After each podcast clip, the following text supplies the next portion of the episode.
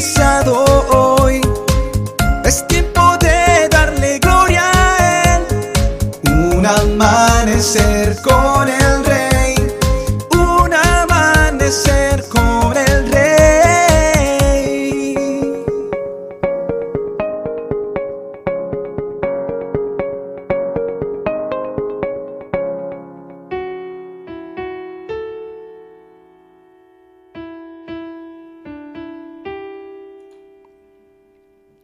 La tempestad era espantosa, con vientos de 120 kilómetros por hora y rachas que llegaban a los 170. El pesquero ruso Briggs, de 6.000 toneladas, se anegaba en las aguas del Mar del Norte. Cuando el capitán Sverlok, del pesquero ruso, vio que la nave se hundía, irradió una llamada de auxilio y un remolcador holandés, el Karlok, acudió en su ayuda. Pero el salvamento se hacía imposible. Era como si toda la furia de los vientos y las inmensas olas del mar se hubieran propuesto a no permitir el rescate de ninguno de los 56 marineros a bordo del Briggs. Después de algún tiempo de tratar de ejecutar el salvamento y de agotar todos los recursos sin poder transferir a un solo hombre, el capitán del remolcador, Carlot, André Ruick, de 42 años de edad y creyente en Dios, hizo lo que para ningún capitán era posible en ese momento. Hizo algo insólito, pidió ayuda divina. Dios mío, ayúdanos, solo tú puedes calmar este vendaval. De repente, los vientos comenzaron a calmarse y las inmensas olas perdieron su furia.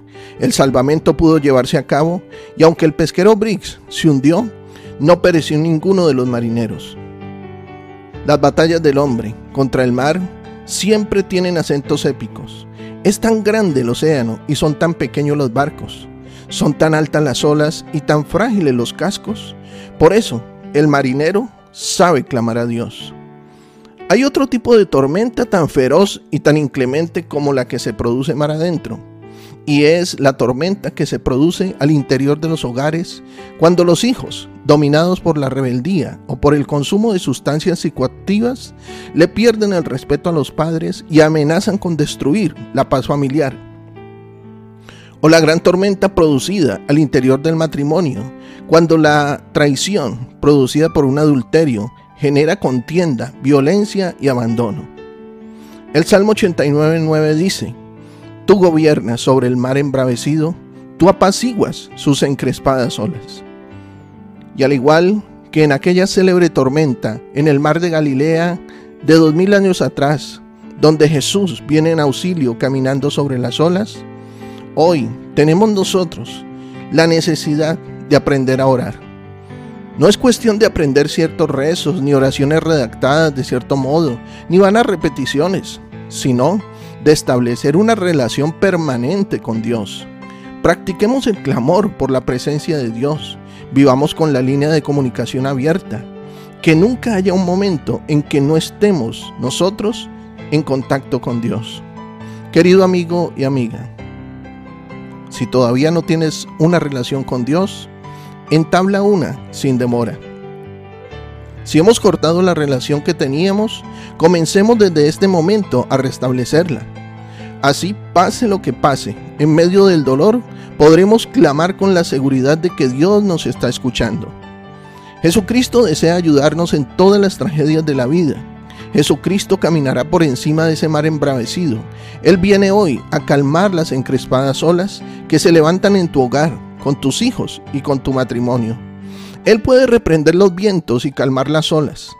Lo único que tenemos que hacer es expresarle nuestro amor, reconocer nuestras debilidades y esperar con fe en la respuesta. Cristo dijo, pidan y se les dará, busquen y encontrarán, llamen y se les abrirá. Porque todo el que pide recibe, el que busca encuentra y al que llama se le abre. Mateo 7, versículos del 7 al 8. Estoy seguro de que Dios hoy ha edificado tu vida. Sé de bendición para otros y comparte este mensaje. Nuestros contenidos podrás disfrutarlos en Spotify como Un Amanecer con el Rey. Que tengas un excelente día lleno de bendiciones. Te habló tu pastor y amigo Emmanuel Cortázar desde la hermosa ciudad de Santiago de Cali, Colombia.